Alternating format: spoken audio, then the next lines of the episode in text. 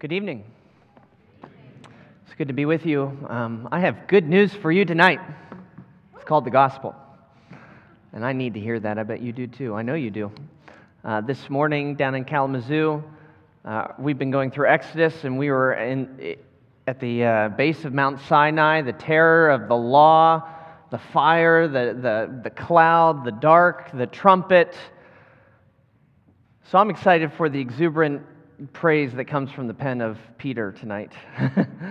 uh, let's turn to 1 Peter chapter 1. We're going to look at just three verses, 10 through 12. 10 through 12. Uh, but I want us to read beginning in verse 3 just to help us with the context. 1 Peter chapter 1, beginning in verse 3.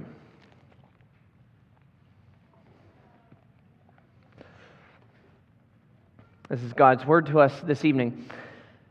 Blessed be the God and Father of our Lord Jesus Christ. According to his great mercy, he has caused us to be born again to a living hope through the resurrection of Jesus Christ from the dead, to an inheritance that is imperishable, undefiled, and unfading, kept in heaven for you. You who by God's power are being guarded through faith for a salvation ready to be revealed in the last time. In this you rejoice, though now for a little while, if necessary, you have been grieved by various trials, so that the tested genuineness of your faith, more precious than gold that perishes though it is tested by fire, may be found to result in praise and glory and honor at the revelation of Jesus Christ Though you have not seen him, you love him. Though you do not now see him, you believe in him and rejoice with joy that is inexpressible and filled with glory, obtaining the outcome of your faith, the salvation of your souls. And for our consideration this evening, verse 10 concerning this salvation, the prophets who prophesied about the grace that was to be yours searched and inquired carefully, inquiring what person or time the Spirit of Christ in them was indicating when he predicted the sufferings of Christ and the subsequent glories. It was revealed to them that they were serving not themselves, but you in the things that have now been announced to you through those who preach the good news to you by the Holy Spirit sent from heaven. Things into which angels long to look. Let's pray. Father, your word is more precious than gold. Would we cherish it as such in these minutes that we have uh, exploring it, um, studying it? Our prayer is that you would send your spirit to illumine our hearts and minds, that we would believe your word, that we would receive it, believe it love it, cherish it, and that we would see in your word Jesus Christ, who is the answer for our every need. Would he be highly lifted up and exalted even through this time of studying your holy scriptures? Bring us to the gospel and give us everything that we stand in need of. Uh, Lord, what we what we have not, would you grant to us? What we know not, would you teach us? And what we are not. By your Spirit's power, working with the Word, would you make us? For Jesus' sake, amen. In Port Townsend, Washington, if you look for it, you will find a home that was constructed in 1889 that is lit entirely with oil lamps, heated with a wood burner, and the interior is styled entirely like an authentic Victorian England home. And this is because the owners, a couple uh, by the name of Gabriel and Sarah Chrisman, they live as though they are in 19th century London. They have no running water. Uh, they don't have a refrigerator. They have an ice box. And she wears dresses and corsets, and he wears um, trousers and waistcoats, all of which they make themselves. And the Chrismans do this because they are truly convinced that the Victorian era was the greatest era of all of human history. And they report, the couple reports, this is on their website. Yes, there is a website. They say, We are not actors, in all bold caps, capital letters. We are not actors playing dress up to portray great men or women. We're just ordinary people choosing to insert as much of history into our present as we can. They're just ordinary people. Now, before we uh, roll our eyes at this, let's be honest. We've all been there where the Chrismans are. Okay, maybe we haven't been there. That's a little far. That's a little much. But we've all been uh, filled with uh, nostalgia, gilded nostalgia, or the wistful wish of yesteryear and days gone by. Uh, they are an extreme example, but of an all too common human sensation, thinking that this present world is messed up and everything that is true and good and beautiful is fading away in the past. We all have a time period that we admire, and perhaps a time period that we wish, if we were able and could, that we would go back to and we would live in that time. Um, perhaps as Christians, that feeling is particularly enhanced in recent years. We're not too popular right now. I don't know if you know that. I hope I'm not breaking news to you, but we're not too popular right now. Our values are demeaned by culture. Um, we often are, our values are, un, our, our views are undervalued by Supreme Court justices, and our faith and life are threatened by policies that are introduced into Congress. We have lost and we are continually losing social privilege. Bring back the moral majority, we think. Bring back prayer into schools right? Uh, uh, bring back the days when all of our legislators were, were good church attending Methodists and Baptists and Catholics. Peter is writing to people feeling that pressure of disfavor in society as well.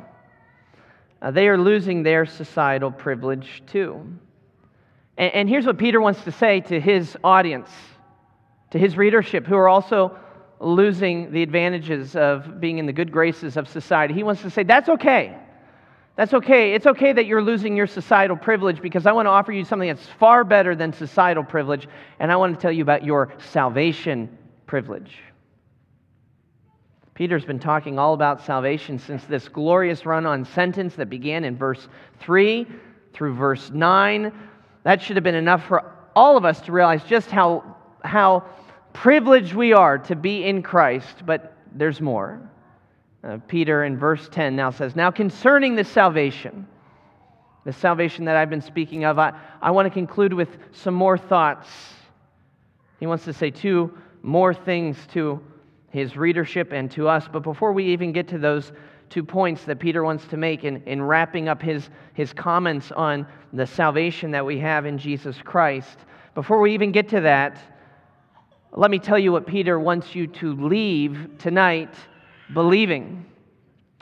Let me tell you what the whole point and the purpose of verses 10 through 12 is. The whole reason that Peter would write it and the reason that I'm up here, I'm up here preaching it, it's so that you will leave this place tonight leaping in your hearts because of the privileges that you have and, and, and that you enjoy because you're a Christian because you're a child of God. I, I, want you to get in the car tonight and rejoice that you are in Christ, and not just that you are in Christ, but that you are in Christ right now, 2021. Peter wants us to face the fiery trial that is awaiting us this week or next, thinking this there is no better time for me to be a child of God than right now than right now. Well, how does Peter do that? How can he bring us to that point? Well, the first and the main thing that he stresses regarding the privileges of believers is that they have, believers have, more, more than the saints before. That's the first thing. We have more than the saints of old, the saints who have gone on before. In particular, believers of today have more grace than believers of yesteryear. You notice that in verse 10 concerning the salvation, the prophets who prophesied about the grace that was to be yours. Uh, the Old Testament writers predicted a day of grace that was unlike the grace they themselves experienced.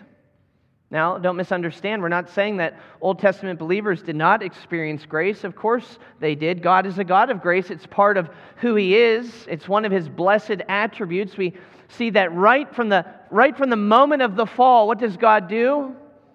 He promises that, that a mediator would come, a Messiah would come to rescue people. He announces salvation, not a death sentence. He's a God of grace. We see it as He clothes His his needy and naked children who have spurned him and who have rebelled against him. He's a God of grace. The people of God have never once been apart from God's grace. And it was the saints of old, even the saints that Peter's speaking of here, who taught us to praise God, even as we did earlier in our call to worship and in our opening psalm from Psalm 145.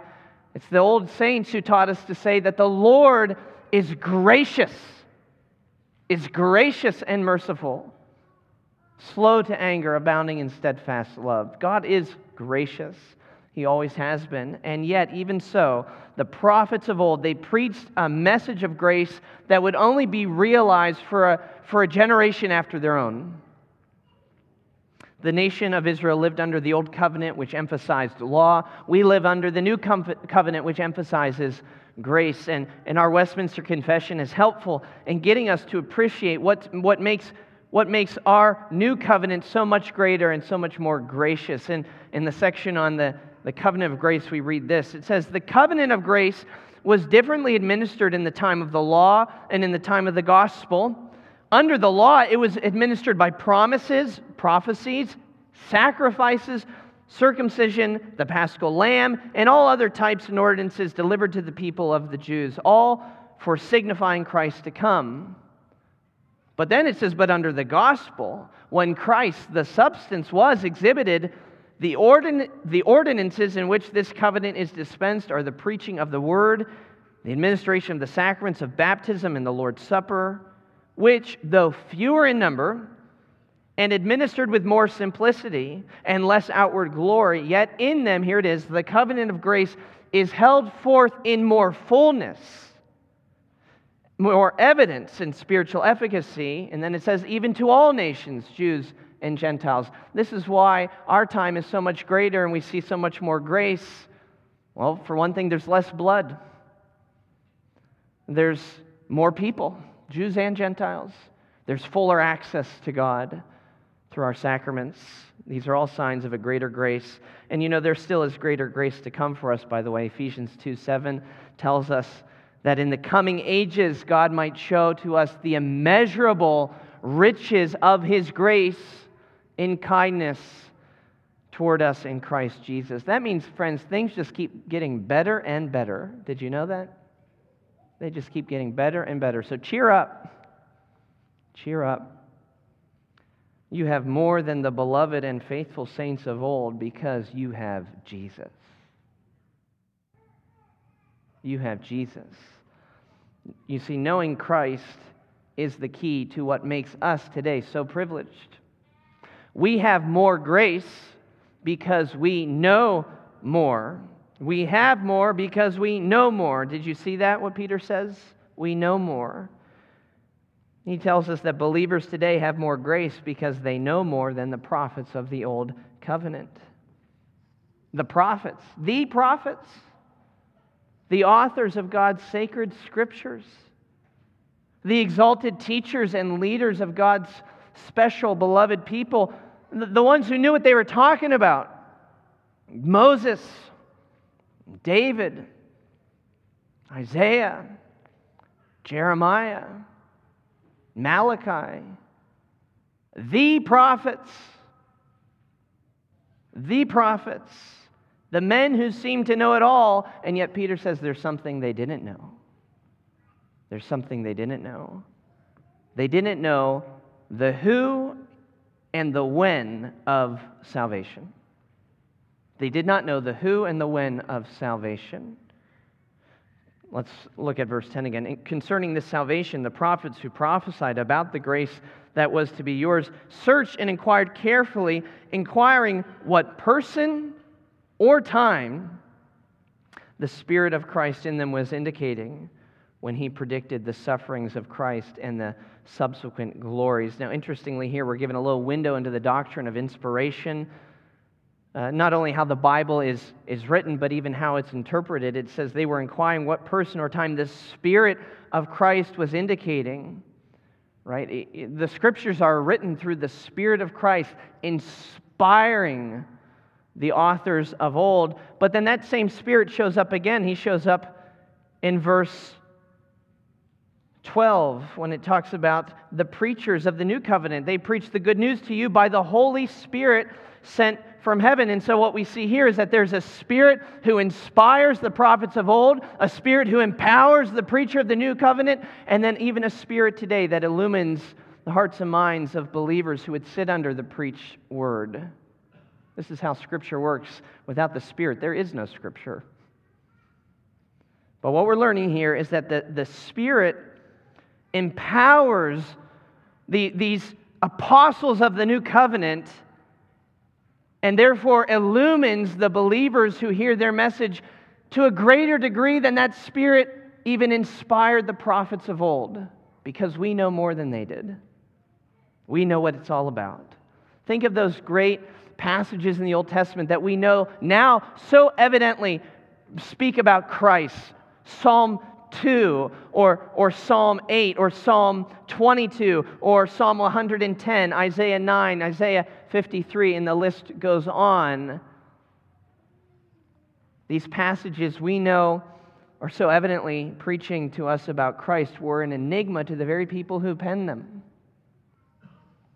Now, some might object that that seems to suggest a sort of like robotic inspiration, like the Holy Spirit is a body snatcher who comes in and takes over these prophets and, and, and takes over their personalities and, and dictates what they write. And then they, when, when they have, have written their text, the Spirit leaves them and they wake up, they come to, and they have no idea what's happened or how they've written. That's not, that's not what happened. These prophets, they knew that there was a Messiah. They believed in a Messiah. They were waiting for a Messiah, but they just didn't have all the details. It's, it's as though they had a rough sketch and it just wasn't colored in. My wife and I, we have a wonderful arrangement, the two of us. Maybe you have this in your marriage. This arrangement is that I lose things and she finds them. It works out perfectly for me.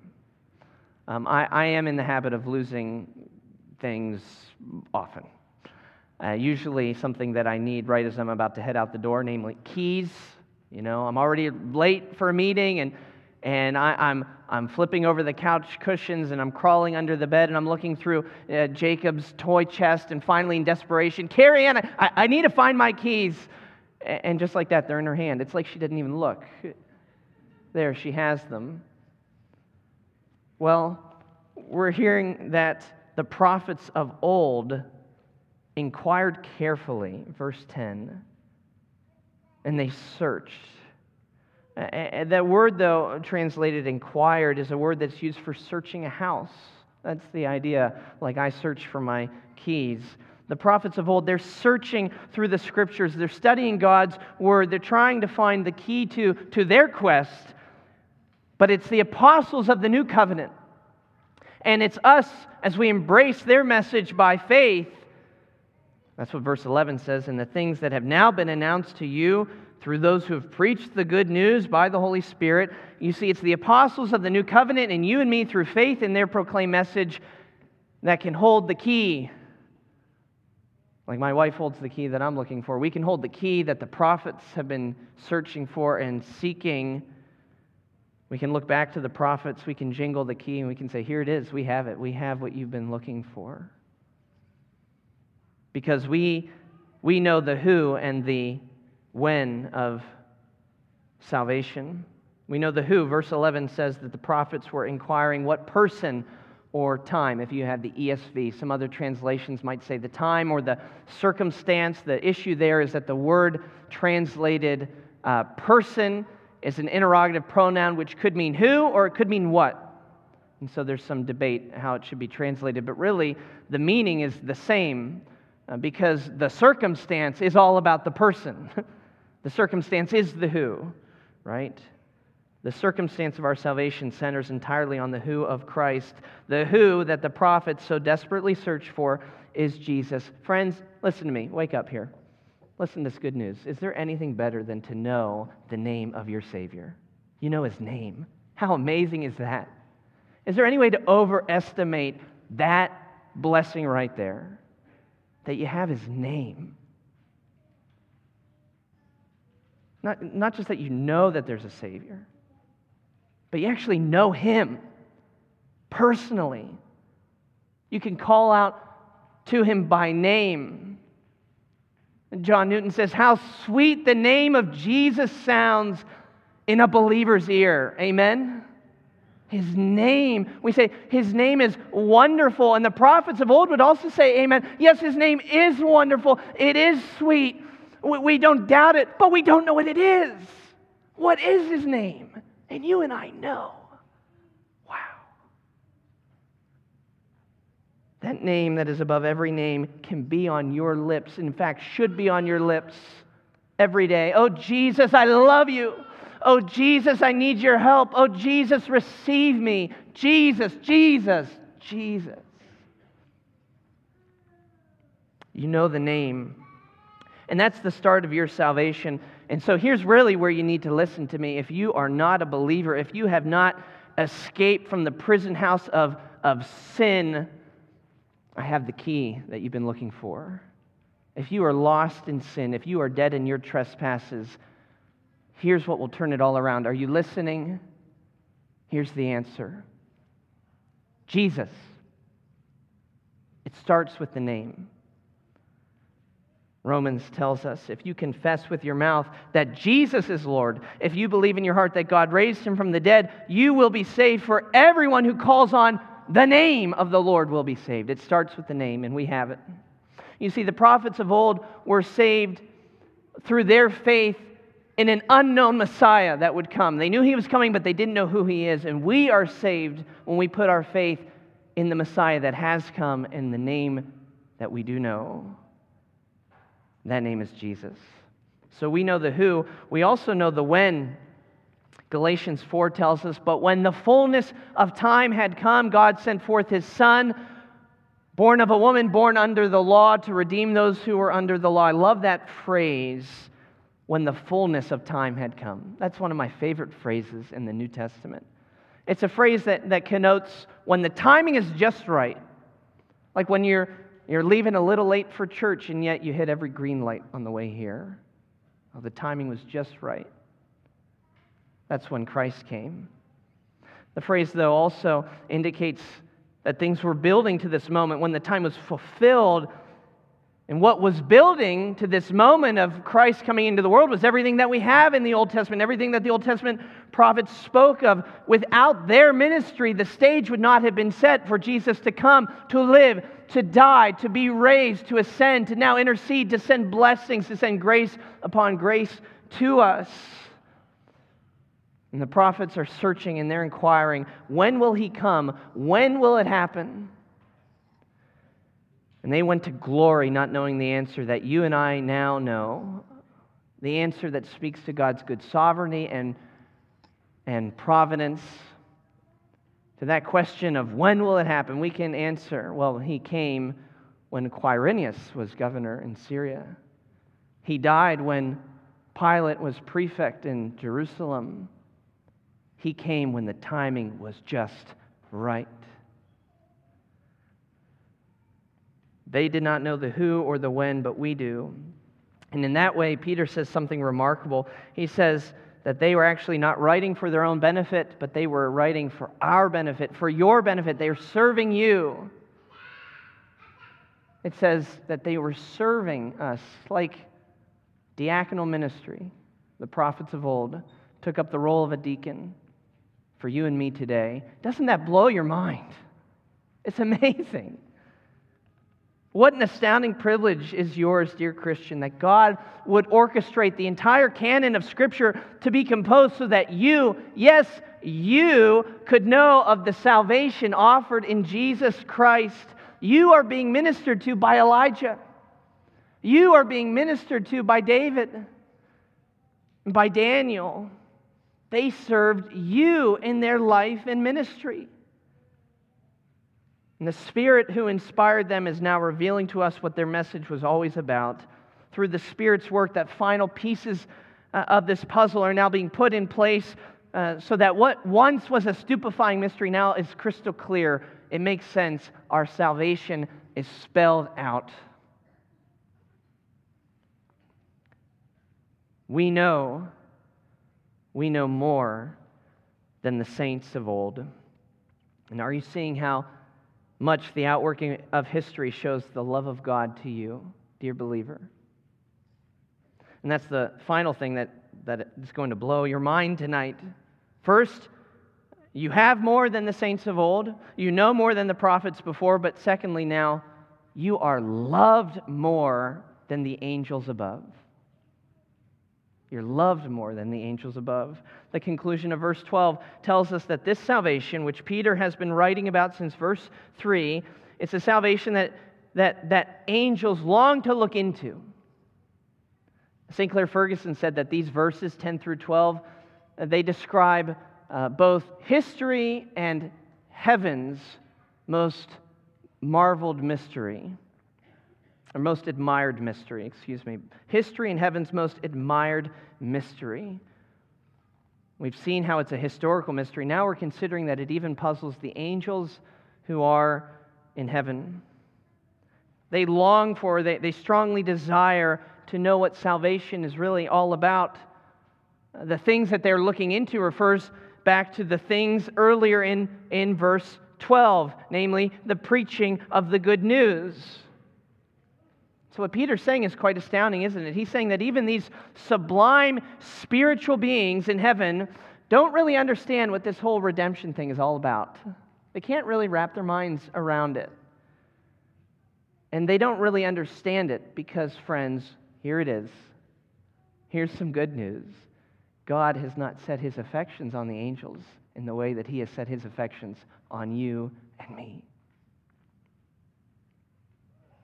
That's why the verb here for look actually means to peer into. It's the connotation that they're from the outside and they're trying to look in. It's as though they're on their tiptoes and they're looking into the window of God's house, trying to understand how this Heavenly Father could love these fallen children that He has redeemed.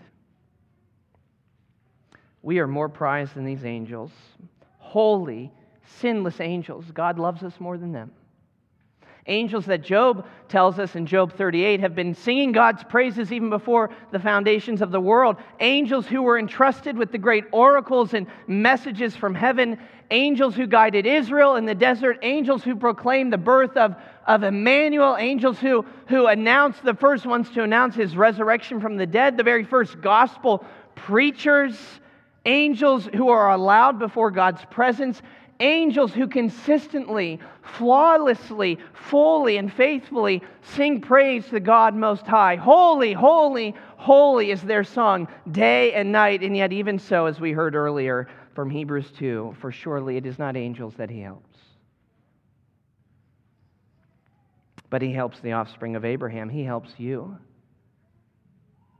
He helps me. He has made us privy to this mystery of redemption. What an amazing thing it is to be a Christian. Am I right? What an amazing thing to be a Christian. So, what are we going to do with these privileges? What are we going to do about this? Well, I think there are two things that are demanded of us. We've, we've learned two mind blowing blessings and privileges of being a Christian that we, we have more than the saints of old and we're loved more than the angels above. I think there are two corresponding responses that we ought to have as well. And the first is holiness. First is holiness. Uh, we know just how much God has given us in Christ, and therefore the only proper response is faithful obedience to Him. Peter's going to make that explicit as you continue uh, to read through Peter's epistle, he makes holiness a big theme that he uh, touches on and goes back to again and again. Verse 17 of chapter 1, he says, Conduct yourselves with fear throughout your time of exile. Or chapter 3 and verse 17, it's better to suffer for doing good, if that should be God's will, then for doing evil. He expects holiness from us because of all that God has done for us. Thomas Goodwin, a wonderful Puritan pastor and author put it like this He says, If God in former ages did reveal himself but by piecemeal, and if that piecemeal knowledge which the old saints had inch and inch did make them holy, then how much more holy should we be who have had full discovery? We know more, so more is demanded of us. Or to tweak one popular quote, with great knowledge comes great responsibility. The more we know of what God has done for us in the gospel, the more we are to give ourselves to Him in humble, grateful obedience and service because He more than deserves it. But there's a second thing that is demanded of us first, holiness. Secondly, it's worship. Worship. We could say, with great love comes great praise and doxology because God has loved us with this everlasting love that exceeds the love that He has even for these sinless and sublime angels, then we ought to praise, we ought to worship. Doesn't the good news of, of, of these little verses make you want to burst out in doxology like Peter does in verse 3? Blessed be the God and Father of our Lord Jesus Christ. Doesn't this make you want to sing? You know, we can join the angels as they're singing in glory. We can join their songs. There's a, an ancient church liturgical practice uh, often used in, in certain, uh, in certain church uh, denominations, often used before the Lord's Supper, uh, where there would be this prayer of, of approach uh, that would go like this It is a right, good, and a joyful thing that we should at all times and in all places give thanks to you, Holy Father, through our Lord Jesus Christ. And then it says, Therefore, with angels and archangels and all the company of heaven, we evermore praise your name, singing. And then the congregation would join in with what's known as the Sanctus, the holy, holy, holy, right? With the angels, with the archangels, with the whole company of heaven, we join and we sing. We can join the angel song. Have you considered that the angels can't always join our songs? The angels cannot sing how deep the Father's love for us, how vast beyond all measure. That he should give his only Son to make a wretch his treasure. The angels cannot sing, My sin, oh, the bliss of this glorious thought, my sin, not the part, but the whole, has been nailed to the cross, and I bear it no more. Praise the Lord, praise the Lord, oh, my soul. You and I sing that, the angels can't. The angels can't sing Amazing Grace. How sweet the sound that saved a wretch like me. I hope that makes you prize your praise all the more. This text has taught us that we know more than the knowers, right? We know more than the prophets, the people who were gifted to know. We know more than the knowers, therefore, we can, we should, we must praise more than the praisers, than the angels in heaven. Since we know more than the knowers, we can praise better than the praisers. Friends, Moses, Elijah, Isaiah, Michael, Gabriel, they have nothing on you. This knowledge of your salvation is to give you a sense of privilege that should lift your head amidst persecution. Remember that Peter is speaking to people who likely have had or will soon have their societal privileges revoked from them. So, this isn't meant to, to puff them up or to puff you and I up with pride. Look how great we are. Rather, uh, it's to humble us by magnifying God's great love and His mercy, even amidst the trials and the troubles that we go through. You know, today there's a lot of talk about privilege, about societal privilege. It's a card that people like to play at times to make others feel pretty crummy about themselves. It's, it's kind of a lose lose situation. If you don't have this privilege, well, you're marginalized and you're, you're disenfranchised and, and you're disadvantaged in society. But then at the same time, if you do have this privilege, you're made to feel guilty for having it and you're told you shouldn't use this privilege. Well, Peter says, I got something far better than this societal privilege stuff. I have salvation privilege to preach to you. And this salvation privilege is meant to fill your heart with confidence, put steel in your spine, and strengthen you for the exile that awaits you in this life, brothers and sisters. No matter what troubles you're going to face, even this week, this text, I hope, I pray, would convince you never, never to trade in what you have for anything. Uh, not even the prestige of a prophet or the heavenly place of an angel. There is nothing, friends, better than being a child of God. And there is nothing better than being a child of God right now. Amen. Let's pray. Father, you are too good to us. We do not understand, we cannot fathom your love for us. We are sinners, we are rebels. And yet we are made in your image, and you are seeking us. You have sought us in Christ to bring us back to you. This is your love for us. So would you give us the strength to comprehend what is the breadth and the length and the height and the depth, and to know the love of Christ, for indeed it does surpass knowledge. Lord, we have been privileged because we are in Christ. Might we never take that for granted, but would it give us hope? Would it give us encouragement? Would it give us joy in the calling that you've given us, even as we are called at times to suffer in this life? And might we do it always with a song in our hearts, a song of praise to you, a song of your amazing grace to us that would save wretches like us, that would come and find the lost and, and to bring us back found. You are worthy of our obedience. You are worthy of our praise. By your Spirit, may we give these things to you unceasingly. It's in Jesus' name that we pray. Amen. Our closing hymn is Amazing Grace. How sweet the sound. Let's stand and we'll sing together.